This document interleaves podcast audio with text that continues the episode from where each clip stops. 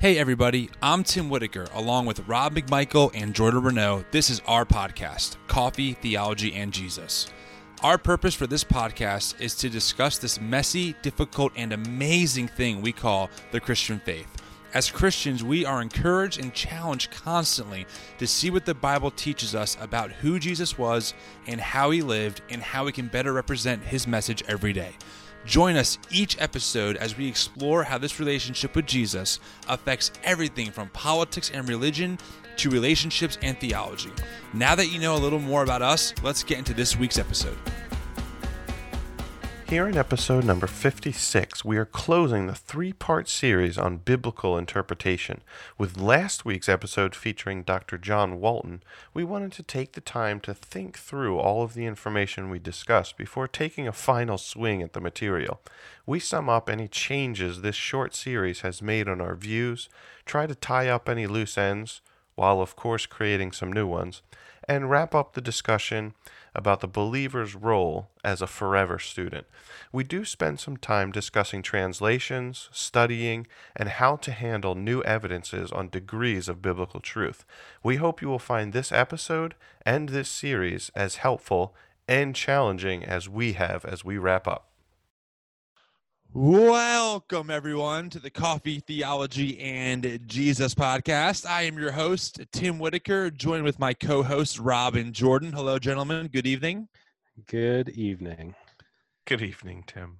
We've been in conversation before we hit record. We're still friends somehow, so that's a good start to our, our episode. I almost, instead of saying hi, I almost said, don't talk to me anymore. Honestly, I mean, people always want us to fight, and we, of course, we didn't record our fight, but maybe maybe Yeah. we'll, we'll have one in this episode. Who knows? So, Well, we just have to we just we just have to record the right topics. So clearly Well- that topic will be recorded at some point.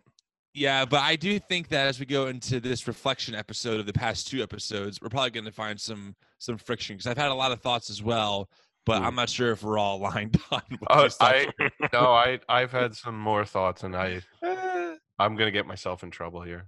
Uh, listen, me too. But we'll get into that in a few minutes. Um, I I did want to bring up one thing that we were talking about off the air that I think our listeners need to know. So we might not agree on many things, but I think Rob and Jordan, one thing we can really agree on is that the worst television show in the history of television, in the history of television, by far is the Bachelor and Bachelorette TV series. Are we aligned? we are. Yeah, I agree. Um, Do you My- concur?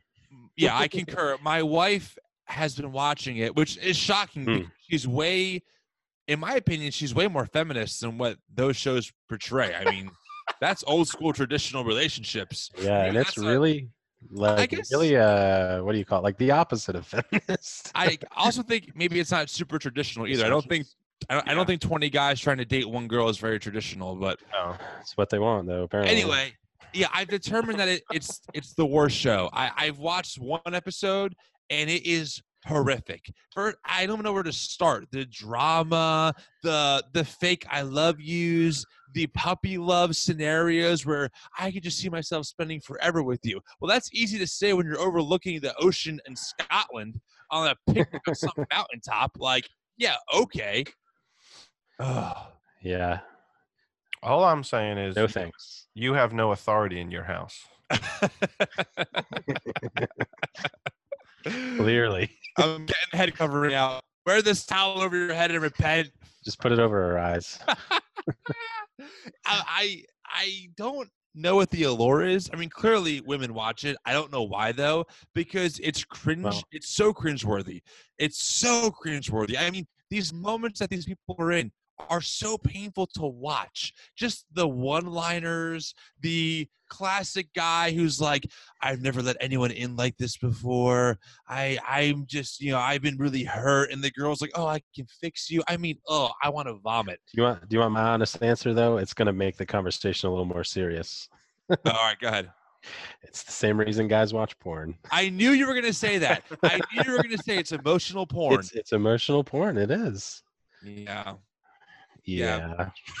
Somehow socially acceptable. And uh Well, I mean, Well- they aren't naked and like boning Christian each other, circles. so that's a big difference. But yeah, Yeah. Okay. That's a different conversation, but I'm just saying. like, I agree, though. It does make you think. It can make you think about like, what if I was with someone else, or like, what if this person I was with? I. Mhm. But I mean, any. I.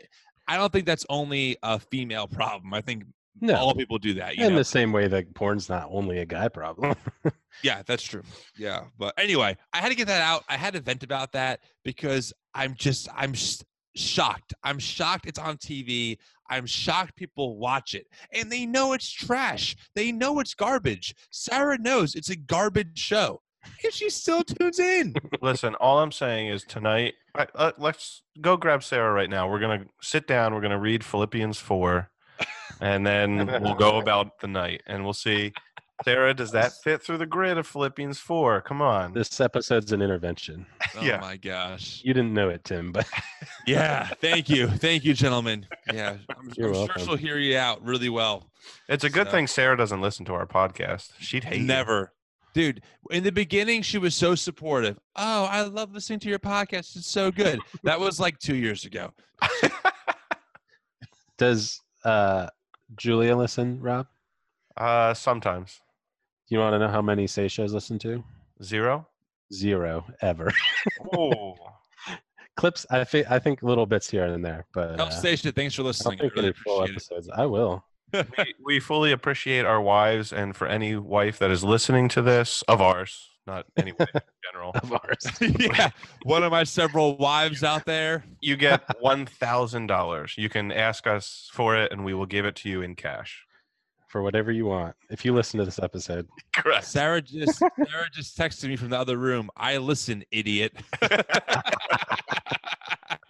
Well, one day she'll be asking for a grand. Well yes, played. yes, true. Tim loses this round. I lost this round. um, I do want to get into our main topic because we've had two past episodes on the Bible, which is a huge term and a huge topic. And obviously, we're not going to, I mean, we can only go so deep in two episodes, especially the fact that we don't live in that world of study all the time.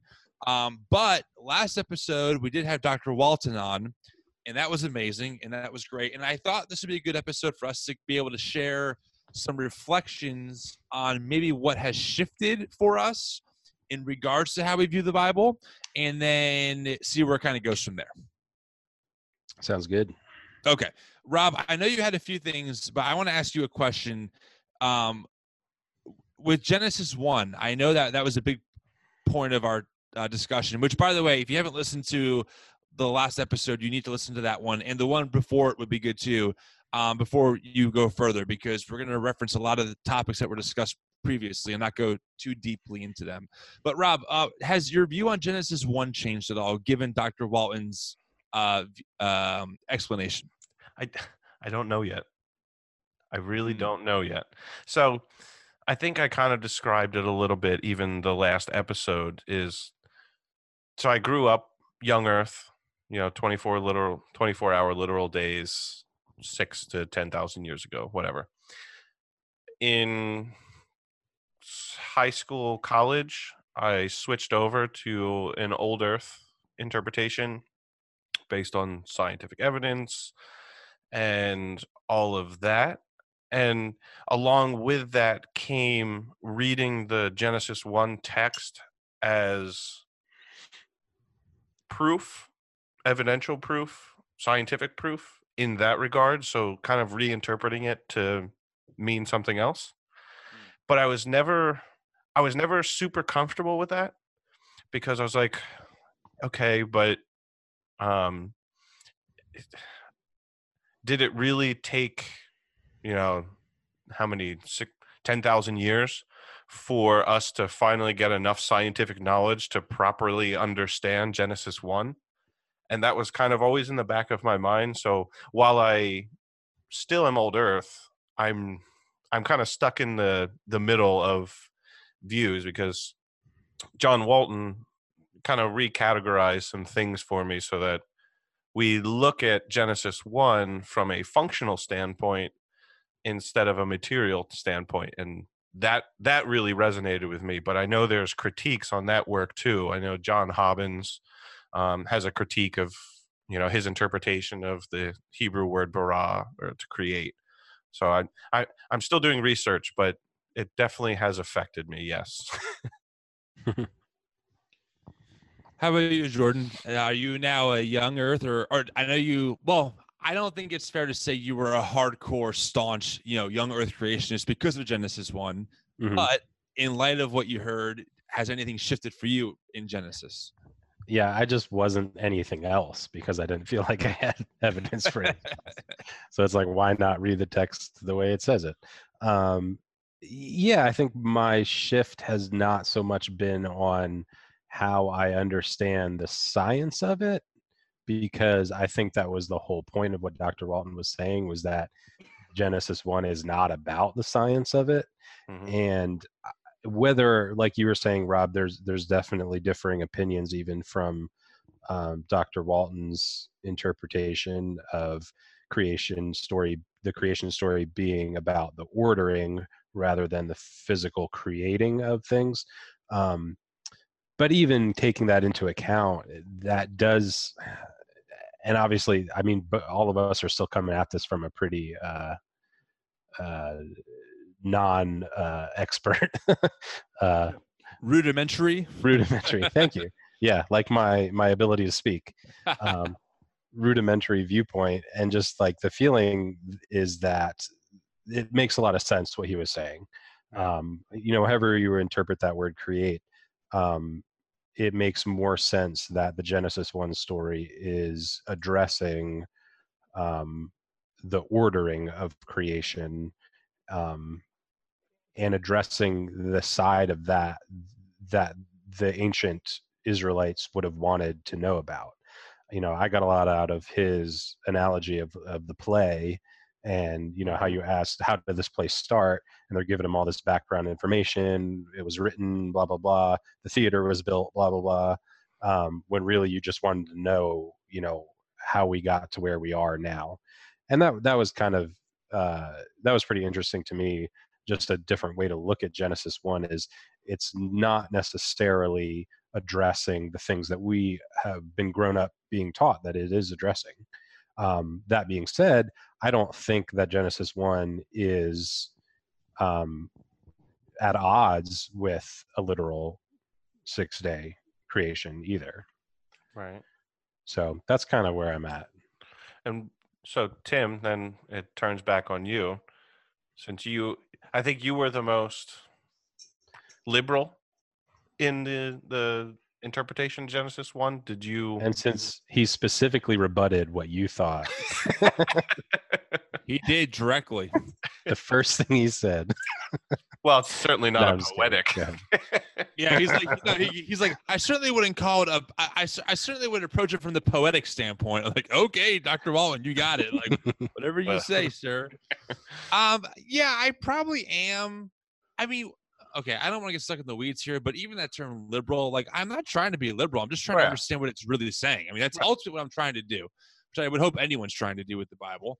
Um, and whether that falls on the the what what we think is liberal or conservative, whatever. I don't I don't Right. care about that so Right. much. But um, yeah, I mean, like I said this on the podcast last week. He it was very mind blowing for me, and it it it made a lot more sense.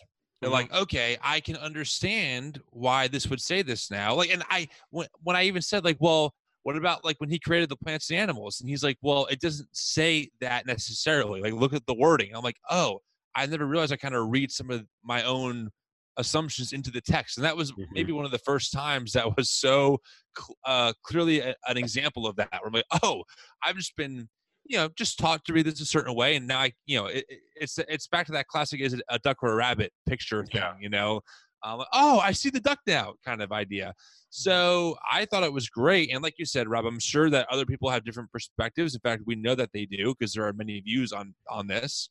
But I thought it made the most. I thought it made a lot of sense. Like, oh yes, you're right. A Hebrew doesn't have a scientific scientific mindset, so they're probably you know talking about or, the order of how things were ordered to go. That again just helps helps me frame things better, um, which is helpful for me.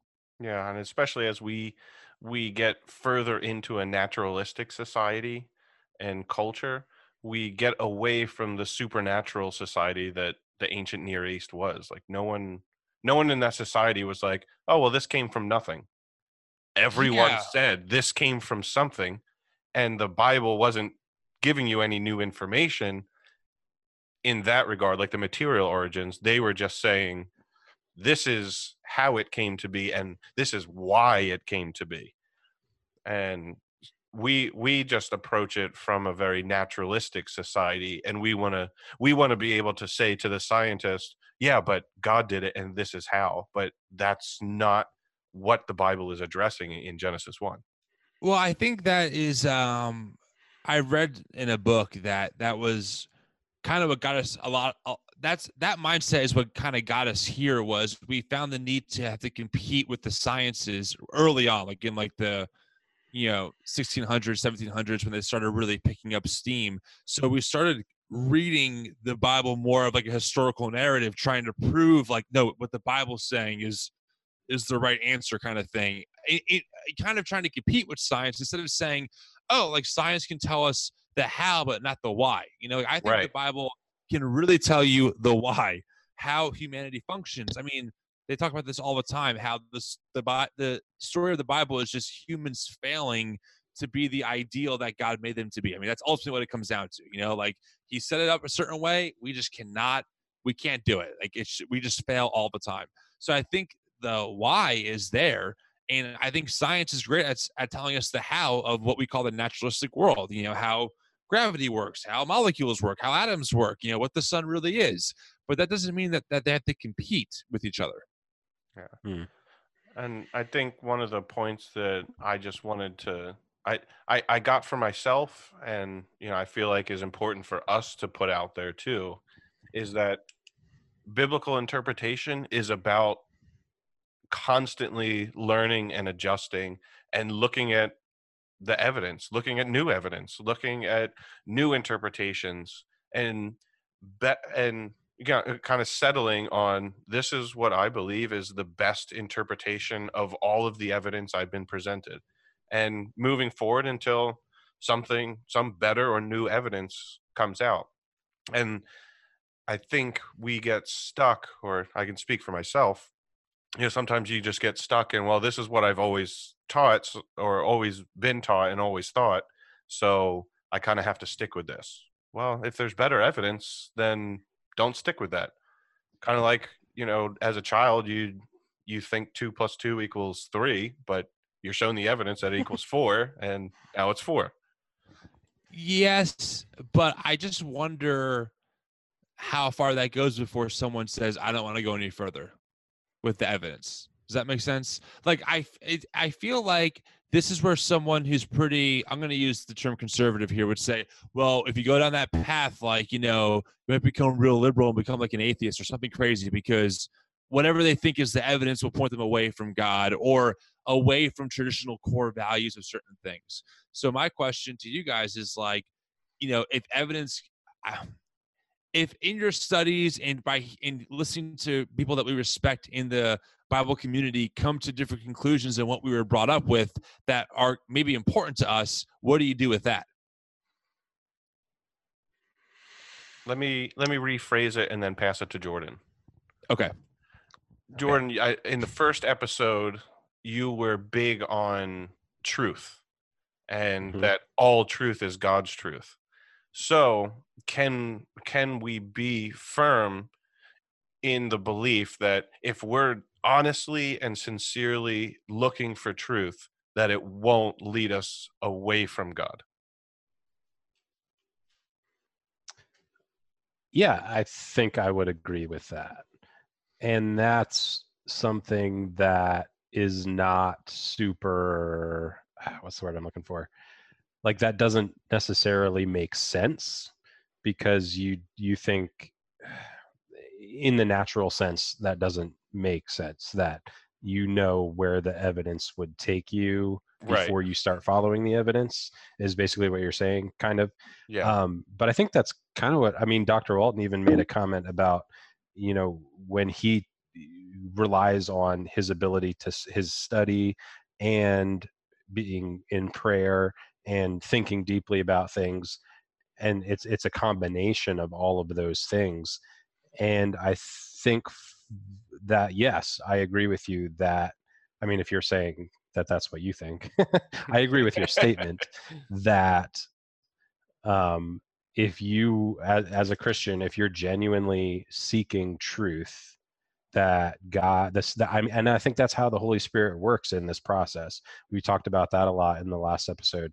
is that the holy spirit's not there like making things glow on the page at you or you know feeding information in, directly into your brain but i think how the holy spirit does operate uh, is as kind of guardrails almost in you know nudging us and you know hinting us into the right directions that we are going to be heading towards truth.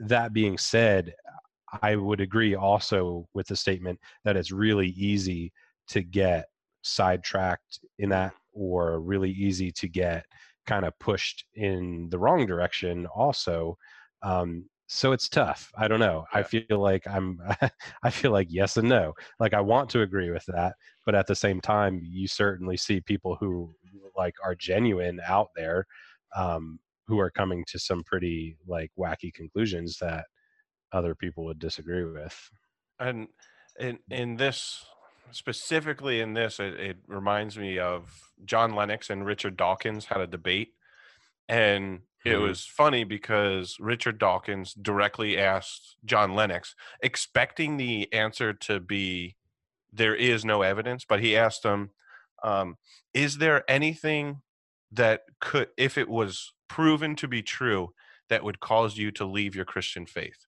And he almost asked it, you know, like in a in a condescending manner, like obviously right. there's no evidence that expecting him to say no, right? Right. Yeah. And he was like, "Oh, absolutely. I can name at least four things that would, if they were proven true, I would give up my Christian faith.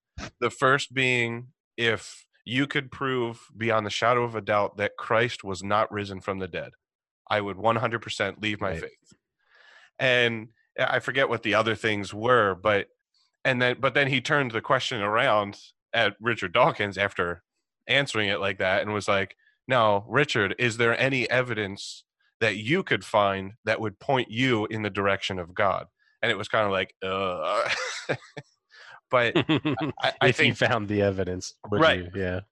And and so it was it was kind of a, I think that brings even a little bit of clarity to us where, yeah, that if there was evidence that you know shut down our Christian faith, would we accept it? I any honest seeker would say yes, but in it, it goes back to your first point, Jordan. We kind of already expect the answer to be, well, no, we're not going to find that evidence. But I mean, mm-hmm. if we're honest, we have to say yes. If if that evidence presented itself, then we would have to walk away from the faith.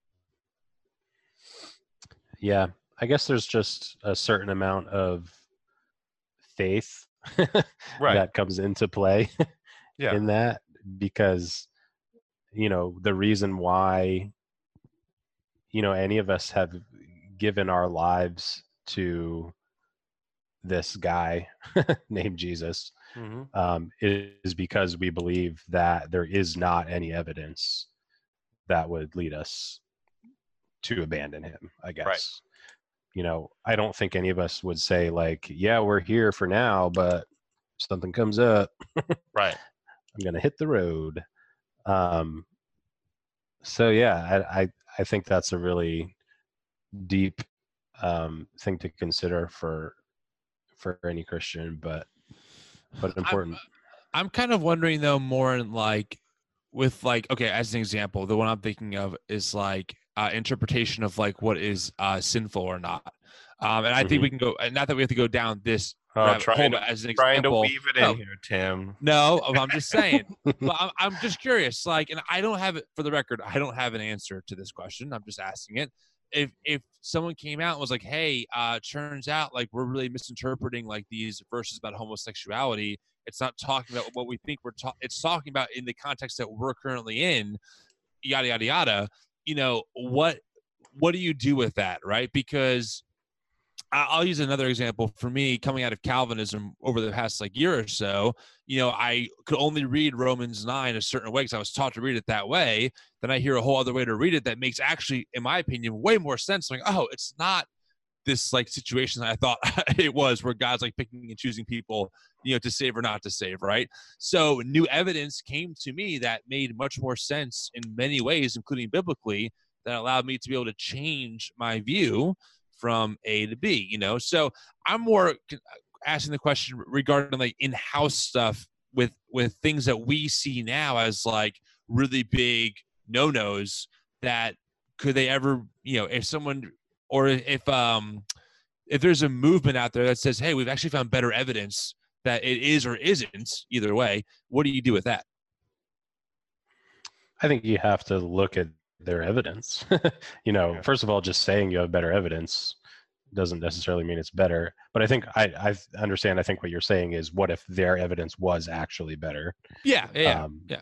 For a certain point, yeah, not just that they were saying it was. Um, I mean, I think it's important for us to, you know, approach things with a certain amount of openness that we're willing to say, I'm going to consider your point of view on mm-hmm. this thing. I think if as a group, as a as a church, or um, you know, a small C church, a local church, that we're so closed off to any other ideas that we won't even hear someone out. Um, I don't think that's good. Um, but I think you also you also do have to be careful about how easily you are pulled in a direction. I think it does come back to, you know, you need to explore the evidence really deeply for yourself to really see, you know, is this evidence better than the evidence that is supporting what I already believe about this?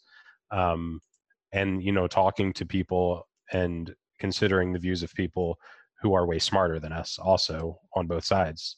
Um, but yeah, I, I don't know. I, I feel like, you know, if your question was like, how do you react in that situation? Like, what would you do? Or, you know, I forget how you said it, how you asked it originally. Yeah, I mean, uh, I, listen, I think for any human to change any belief once it's ingrained, no matter what it is, biblically or, mm-hmm. you know, um, whatever, you know, psych- psychologically, it's hard to change um, and admit that maybe yeah. you weren't right about something and that that's just a human thing we all struggle with with that and i i don't know why i'm sure there are podcasts out there that explain that really well um, and i've noticed that you know in the christian faith it just um, i don't know guys i feel like we've been on this journey of just hearing people re-explain the bible in what i think makes way more sense than I've ever heard it before.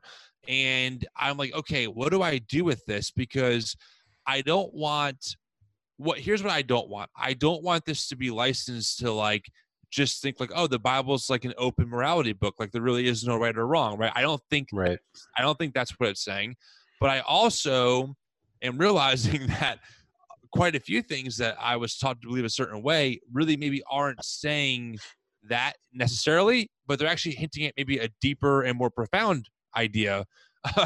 um, and that that doesn't necessarily scare me, but I do wonder like how long, like like where that current's going to bring me to long term. Does that make sense? Mm-hmm. Because it just seems like the more we go down this rabbit hole in Old Testament studies and now New Testament studies, there are so many links to uh, each other, and that the minds that these authors had, maybe we just didn't understand fully. Or uh, let, let, me re- rephrase. Um, I just always read the words of the Bible as like, okay, like what's it saying to me right now? Like, okay, like this is black and white. Here's what it says. I'm interpreting through. I'm interpreting this book through my Western lens. Are there is is there never a time to do that? No, of course not. There are always going to be truths in the Bible that you can read black and white. I mean, the Sermon on the Mount is a great place to start. You can read that black and white and say, this is what Jesus is talking about. You should do these things. I don't think anyone's going to disagree with you on that, right? But as far as like other parts of scripture, like in this case, Genesis or other things, it's like, wow, like I thought it was saying this, but it's actually saying something way deeper. So I feel like for me, as I kind of uncover the Bible in a totally different way, that I believe is more true to what its intention and message to us actually is. I just kind of I wonder where it's going to bring me long term. That's all. I mean, well, you know, I so. I I think the the establishment of the local church is part of our safeguard as well. Um, in in that you know even when um, a prophet would speak, it wouldn't be immediately, oh wow, that that prophet was a word from God. It was, hey, get two or three witnesses to to prove its truth. Is this something that can be verifiable? And the local body would kind of decide on those things as a community and would discuss things and would bring new ideas and and bring things to the church to discuss and learn and grow together. And i think that's that should be our response to anything new. We should have those believers in our lives that we can come to and say hey i'm presented with this new evidence and this is what i've been going through. Can you help me with this? I i, I see that in you know even my my engineering role at work i could work on a, a certain problem and and get the perfect solution that i think would solve the issue that we've been having in our rental fleet. But i i oftentimes am missing overlooking something or missing a key component. And so when i bring it up to the rest of the team and i say hey guys this is what i was thinking. This is why i thought this way. And then we discuss it as a team, we come to a, a better solution, a more robust solution, because we can work as a community. You get all those different viewpoints. And I think the church should really be operating like that. It should it shouldn't be as closed off as I think you've been expressing, Tim, that all right, this is how we have to believe and don't question this and make sure you never um, go outside of these pre-painted guidelines. We we should. We should be pressing those things yeah, I mean, I don't disagree. I think in my head, I'm just wondering, like, what I'm thinking in your response is, can I, can I trust like that process though with the, the state of the church currently? Like, I don't know of uh, this is really weird to say, and it's just kind of it's kind of funny. But like, I feel like guys like Dr. Walton, guys like Tim Mackie, they make me almost be like more skeptical of like teachers now on the pulpit than ever. Like, huh? Like, but but so and so is that what it's really saying? You know, like, hmm, like you're, you're pulling out of Ezekiel out of the dry bones, but is that really the life application here? But how God is going to revive your dry bones? You know, what, does that make sense? You know what I right. mean? And I mean, obviously, like, listen, you you can the Bible. The brilliance of the Bible is that you can apply it and not be necessarily unbiblical. I mean, there's um, amazing truths there, but where I'm at now is I'm just like, well, like, yeah, but I get like I, I get the American Christian response to this passage, but like, what's it really connected to? And what's that like? I don't want to use the word deeper as like more intellectual. I'm not trying to say that. I'm just saying, what's the other way to read this passage that connects to the bigger part of the bigger story of the Bible that the Bible's trying to tell ultimately. So, you know, it's hard because it's like it's hard to find those people, not to mention a lot of us are just I mean, I'm just ignorant. I don't know I can't even trust my own opinion half the time on the Bible right now. I'm like, I think it could be saying this, but I'm also reading this through a totally different lens. so it's just like it's interesting because I'm really enjoying the journey and I'm really enjoying what I am learning.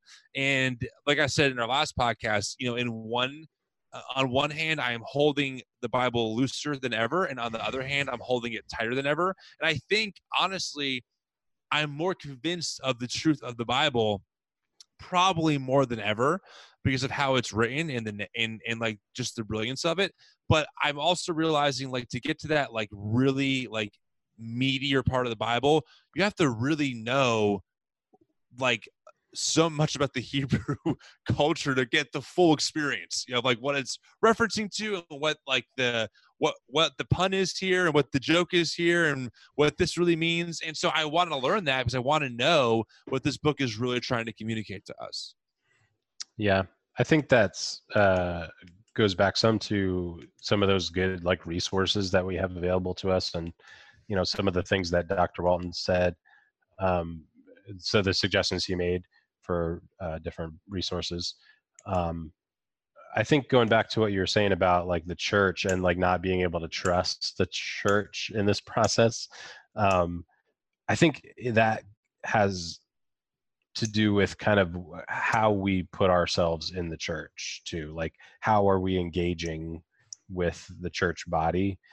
Um, because I, if your information is coming just from you know a preacher up in the pulpit it's kind of like this weird like one way thing that i don't think was really how it was designed to be and this goes back to i feel like a lot of conversations that we've had before um, about just the idea the importance of community within the church and i think what rob was saying just about the the role of the church as kind of this uh, this check um, and balance in our search for truth um, that i think that best works in the setting of like where you can have a give and take with people who are your peers but definitely i think it's important that there's people who are like older and smarter and more versed in this stuff like and and you're right it is hard to find people sometimes.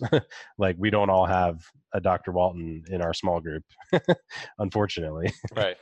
But you know but there's people out there. I mean i'm i've always found it kind of there's definitely like people that i still remember like a single meeting with some person. I had no idea what their name is you know but just like some person that i would meet years and years ago and they just stuck in my head because of how you know just steeped they were in the word of god you know or right. something like that or just how quick they were to turn to prayer in a situation mm-hmm. when i was just like i don't know whatever mm-hmm. i'm a mm-hmm. teenager um, and things like that and i it just kind of gives me some hope i guess in that situation that there are people out there who you know this is what they're all about. Let me also just i need to take back one thing. I didn't saying i don't trust the church isn't the right word. What i am trying to say is that i in my head i believe that i've heard the church answer to this thing already. Does that make sense? Like yeah, uh, it's yeah. hard to find the non-standard church answer on a lot of these topics well, a lot of times the question, it, you know, I feel like a lot of times the questions isn't question isn't being asked in the mm-hmm. circles, mm-hmm. and you know, for us going through uh, something like this conversation that we've been going through, it's awesome. First of all, because we've gotten to ask these questions of each other and of a really smart guy yeah. who knows more than us. Um, but I think that's part of maybe that we can something we can do and something anyone can do really to kind of like get that ball rolling is you know start asking some of these questions and i feel like to your point maybe that if you're in a, a community where you don't feel comfortable asking those questions or where if you do ask those questions it's seen as something that's like negative and you shouldn't do um, that i think is kind of a flag towards like maybe this isn't the best community for you to be in. Yeah. Um, you know, find a community where you can ask questions and have honest, you know, back and forth conversations with people. So to to bring another another uh, way for you to doubt Tim. Um, so John John Hobbins and Samuel Bray, they um, they wrote a new translation for Genesis 1 to 11. Um, I think it's called like Genesis 1 to 11, a new old translation for readers, scholars, and translators. And you know, um, Samuel Bray, he's um, a lawyer and is into law stuff, but he's very much a student of the Word of God. Where John Hobbins is a is much like Dr. Walton, and he's been on um, Dr. Heiser's podcast, and he's very much a language guy. So he he went to University of Wisconsin with Heiser, and you know he I think he said he learned Greek and Hebrew when he was 13, and then just kept going in languages from there. Wow. So uh, he he is the right guy to to do a new translation. But Samuel Bray actually came to him because his thing was I want to read the word of God to my kids, but all of these English translations are kind of falling short. Like they're not reading aloud like they should and how they were meant to. And the, it, he's like, you know, sometimes you just reading through a passage and you say it out loud and you're just like, that just sounds silly. Like, why, why does, why is that phrase like that? And so they, with that in mind and trying to get back to, you know, how an ancient Near Eastern would think about it and recite it and coming from an um, oratorial society where things were spoken, they they developed this translation with all of the support behind it on a very readable and understandable and conceptual translation. But what it made me start to question, because as they were kind of discussing this this new translation, they they came across like the ESV and the NIV and all of these various translations, and it was like, you know, you come across certain passages. Um, I think the the one was the Genesis flood, where in the Hebrew it uses the same word when it says humans had destroyed the earth, and then God destroyed, or humans had destroyed the earth, so God destroyed humans, basically, and and it equates those two things together. Where there are so many English translations that say humans corrupted the earth, so God destroyed the earth. And that connection is lost. And then they go into other examples. Uh, I think Dr. Heiser talks about saints in the New Testament and how all, basically every English translation translates that word to be saints. He's like, it would make so much more sense if it was translated holy ones, because now you have a whole conceptual background for that word because oh, I go back to Genesis 1, where the holy ones are those in the divine family, those that operated with God and ruled with God. And we we've lost that that connection. And now we view the Old Testament and New Testament as two separate books, where that translation really should keep those connections. And so it got me thinking, how many connections have our English translation in an effort to be more readable or more applicable to a certain subset um, or whatever the case is, how many of our English translations had severed ties that we have never picked up on because we don't we don't have the the a true translation.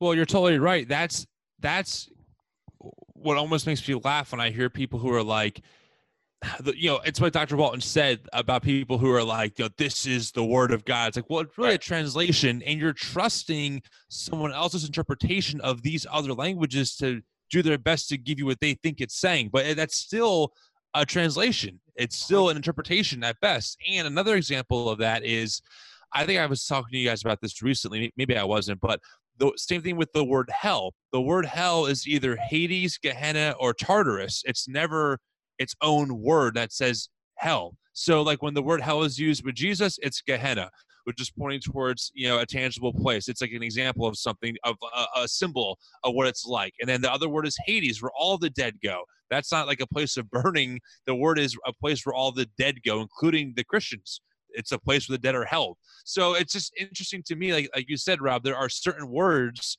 that we've trusted people to translate for us that really actually ultimately impact our theology a ton. Because when we read certain words, we're kind of uh, taught to to have a certain image in our head. So when we read about you know um, your body being you know better for you to cut your hand off and throw it you know wherever instead of your whole body being into hell, it's really Gehenna, which is like the trash heap or not a trash heap, but it's a place where bodies are being burned in the day. And the the point is is that Jesus is talking like figuratively there, right? Not necessarily. I'm not saying that hell is not real. I'm just saying it's not the word hell; it's the word Gehenna. But I agree with you, Rob. Like we have to realize that that these interpretations, and I don't think anyone's malicious. I don't think that people no. are like, oh, I'm going to mislead other people by doing this. We're, but we're, we have to understand that that we we need to get away from this idea that the English KJV, NIV, Bible was beamed down from heaven, and that every word is specifically in uh, you know the right word that was said in the Hebrew and that it reads like that because like you just said it doesn't always do that and that's why it's that's like that's why what Dr. Walton said stuck out to me when he said that the work of the scholar is an essential spiritual gift Yeah. that needs to happen. And I was like, wow, that is so true because we need people like him who have the discipline to sit and study. I mean, I have no discipline. I cannot do it. I, I just can't. I tried. It's just not in my blood to sit and learn a language. But that's a spiritual gift. And Mhm. so when this when these guys who are obsessed with the Bible, who love it, who love the the story of Jesus, who are committed followers, come to conclusions that maybe you know um initially put like our red flags up we have to be able to listen to what they have to say because these are the guys who are sitting in this stuff all day and night trying to best uh, uh, trying to as best as they can interpret these hebrew ideas and concepts into an english translation you know I, Right. in a way here's an example i thought about you know how like sometimes you have like figures of speech in english that do, that do not translate over at all to another language and vice versa Right. and, and you'll hear a translator say like well if uh if i translated this literally you wouldn't get it so here's the idea you Right. know like it, it weighs a ton that Mhm. was the idea behind it that's how I I've been thinking about the bible more and more i'm like i need the version that that that that gets the concept across to me not just like the word for word what they think is the hebrew word i need like what's the idea that this thing is saying because when you have these word for word translations of course they're helpful of course they're necessary but they don't always capture the essence of what the author's trying to communicate hmm I think there's danger both. I, th- I think you kind of need both because Yeah. they both have their strengths and they both have their weaknesses. hmm Um, like the conceptual stuff um, is great, but it just I feel like it, it's even more of what we're talking about, where it has to come through the understanding and theology of another person before it gets to us. Um, it does that even more so in a conceptual translation than in a word for word translation. And then on on the other side of the coin, the word for word translations have their own shortcomings too. Um, like you were saying, is that sometimes the words don't we don't have the words the right word word that you can have a word for word translation. So you end up with these kind of substitute words. Um, or the closest thing to it in English, which doesn't always communicate the same thing. Um, so I think it again just comes back to this like we have to put more effort into this than just a surface reading of either of these things. Yeah. Um, you know, you have to be willing. We have to be willing as Christians and and students of the Bible to explore and understand the word for word and the conceptual and you know be able to take those things together and even go further than that and do the research and learn hebrew Yeah. maybe There- not but yeah to that point I, I i i i would question myself and you guys and our entire audience how many of us have read the preface to our bible? Every bible has a preface and states this is the type of translation it was. This was a word for word. This was a conceptual. This was a paraphrase. And we should have we should know which bible is which.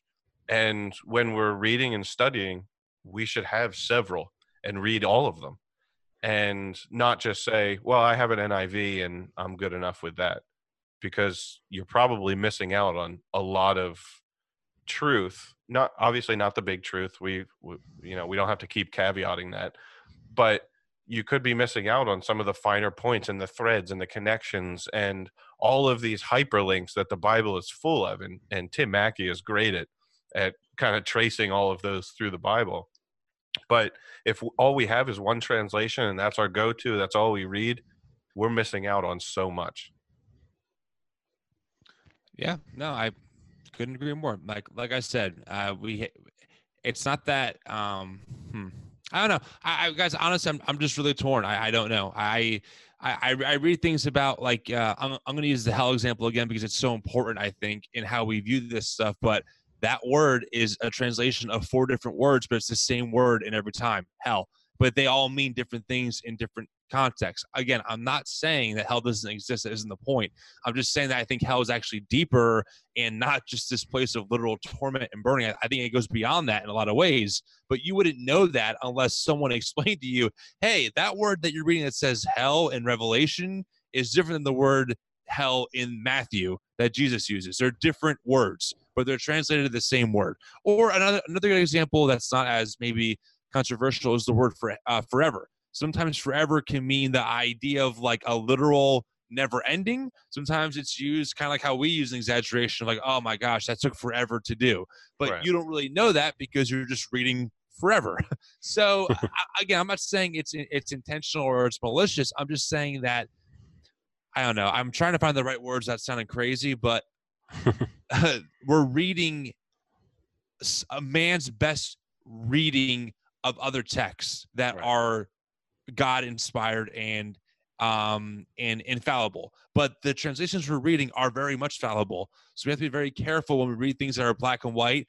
I think there's a real danger when we get into these super intense dogmas that it's like no this is what it says black and white. There's no room for reading it differently because that's what it says. I think even though i think that's less and less common it still is a very common thing in the church. I mean it, it happens more often than we like to admit where people take it and they go that's god's word. God's word's never changing. I agree god's word is never changing but our interpretations as far as like how we interpret the bible is always changing. So that's important an important distinction for us to be aware of Yeah, I think in our response to that, though, we have to again go back to what Dr. Walton said in considering the evidence for something.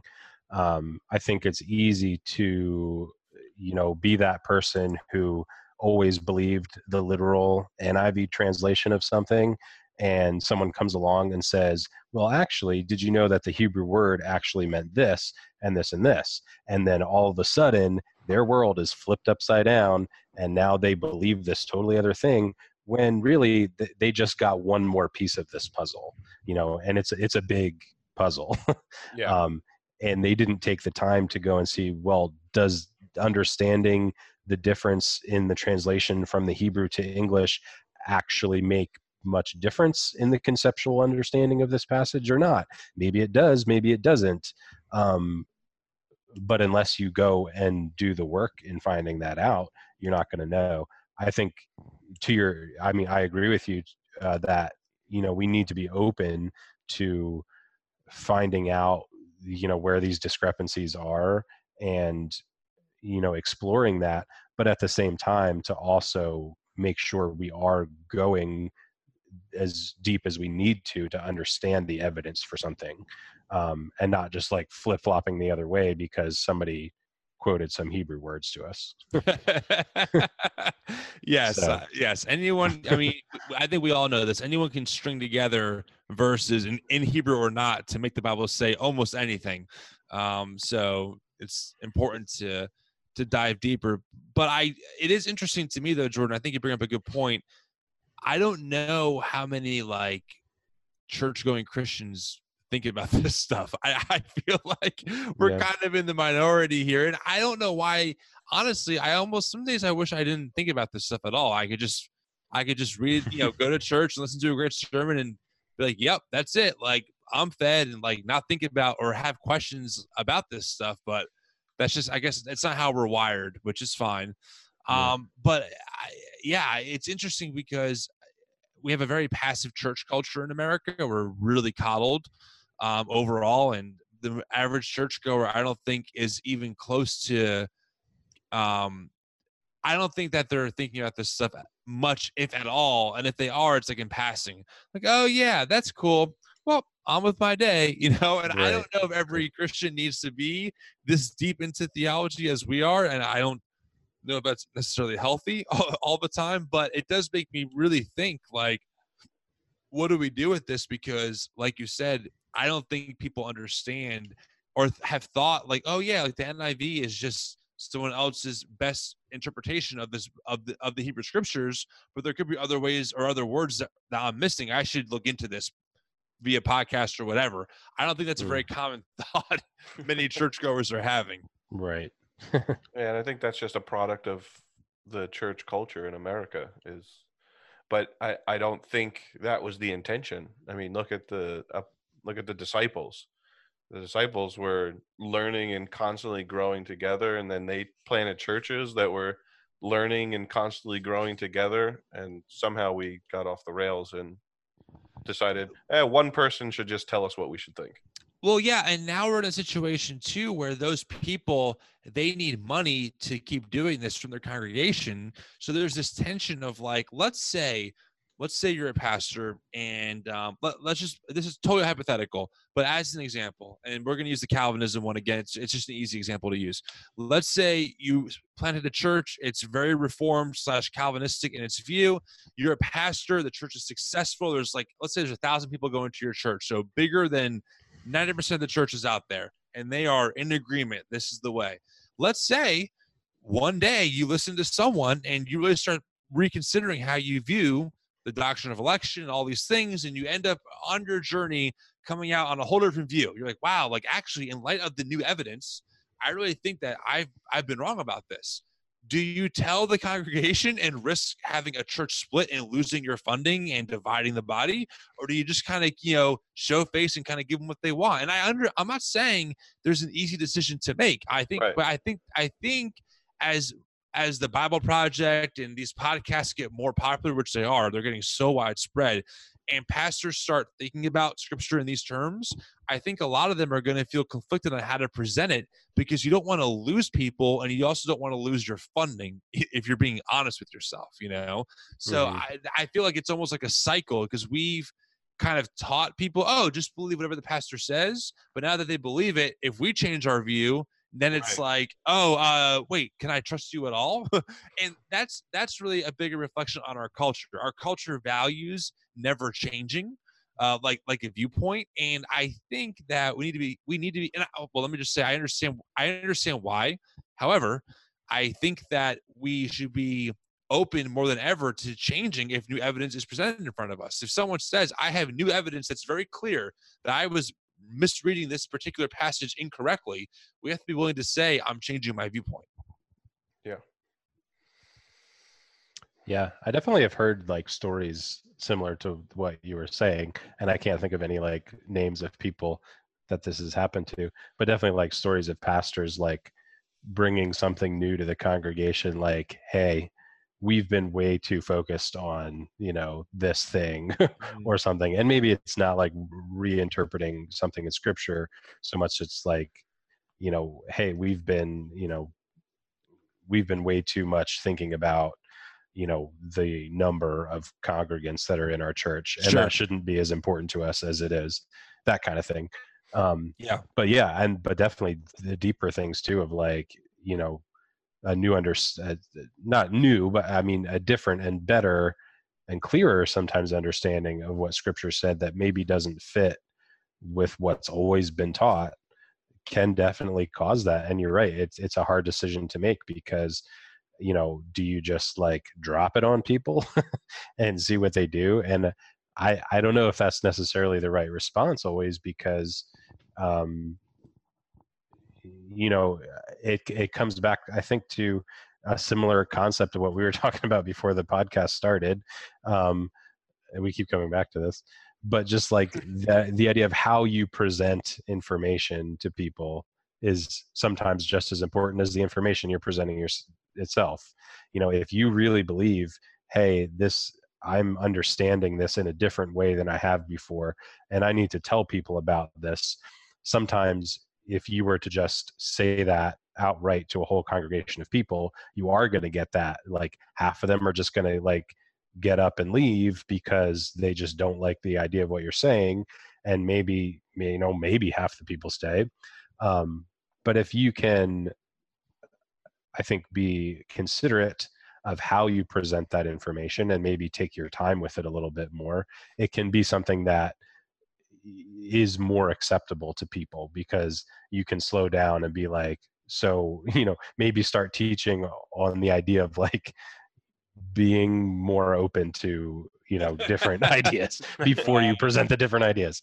Right. Um but right. just that just that idea of like you know you i think there's different ways to present information that can have different results and can end up with people being more open or more closed off to what you have to say to them. Well, yeah, I mean, okay, I, I, I think I, I have a really good modern day example of what we're talking about. And I got a name for you Francis Chan. True. I, I mean, he had Cornerstone that had more than a thousand members. And he was like, guys, I was wrong. And he did what he felt he needed to do and he left. And, um, you know, we've, we've read letters to the church and a bunch of his other books and listened to some of his sermons and his sermons when he was like on the verge of leaving was was mind blowing because he I, I I loved his one of his last ones when you know he kind of ended his sermon with I don't know what to call this but it's not church Mm. and and then kind of left and then went into the house church movement and I think that's where he still is now the I think we are church or something but that's I I mean you, you got to give him so much credit for he had a better understanding and he was presented with new evidence and instead of and, and he didn't leave the church with no functions and he, he doesn't ever speak poorly of cornerstone he thinks that god did great things there and still is but he had to move on because this is the evidence i'm presented and he presented it to them and then said you know do with it what you want still come here still do good things still honor the uh, God and the gospel, but this is uh, I, I can't continue to do this. And you know, you, you give guys like that credit for, you know, one giving up salaries, giving up um, you know, all the perks that come along with it and and going out into the unknown. Yeah, yeah. I think the other part of that is what I call uh, infiltrating the church from the inside. out.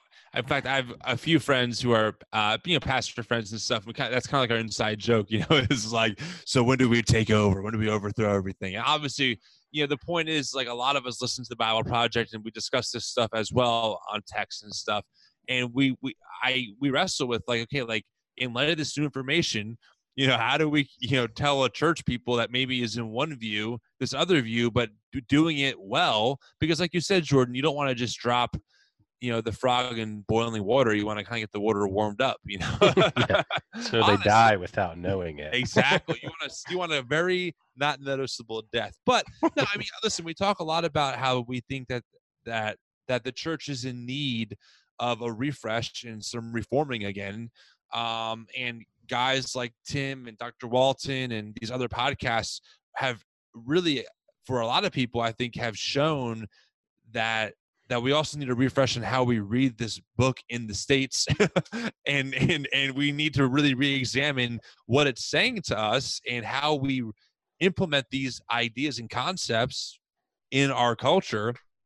And uh hopefully over the next like 20 30 40 50 years there's a shift of people who are really more committed to the scriptures than ever. And they're so much more committed that they're willing to potentially get rid of or lose some of their um, modern uh, evangelical traditions in light yeah. of a better you know reading of the bible i mean that that's ultimately what i hope people understand like you know i know sometimes i get labeled more liberal but honestly i'm just trying to read this book better than ever and if it's saying something that i'm not aware of i want to know so i can move my viewpoint to that thing um, and I, at some point i have to trust that there has to be uh, a harmony of like you know, listen, God gave us intuition and logic. I have to be able to use those things to reconcile the Bible. If the Bible's saying two on the surface contradictory things, then I have to dig deeper to I find the harmony in them because the Bible isn't going to contradict itself like that. That's not how it was designed to be.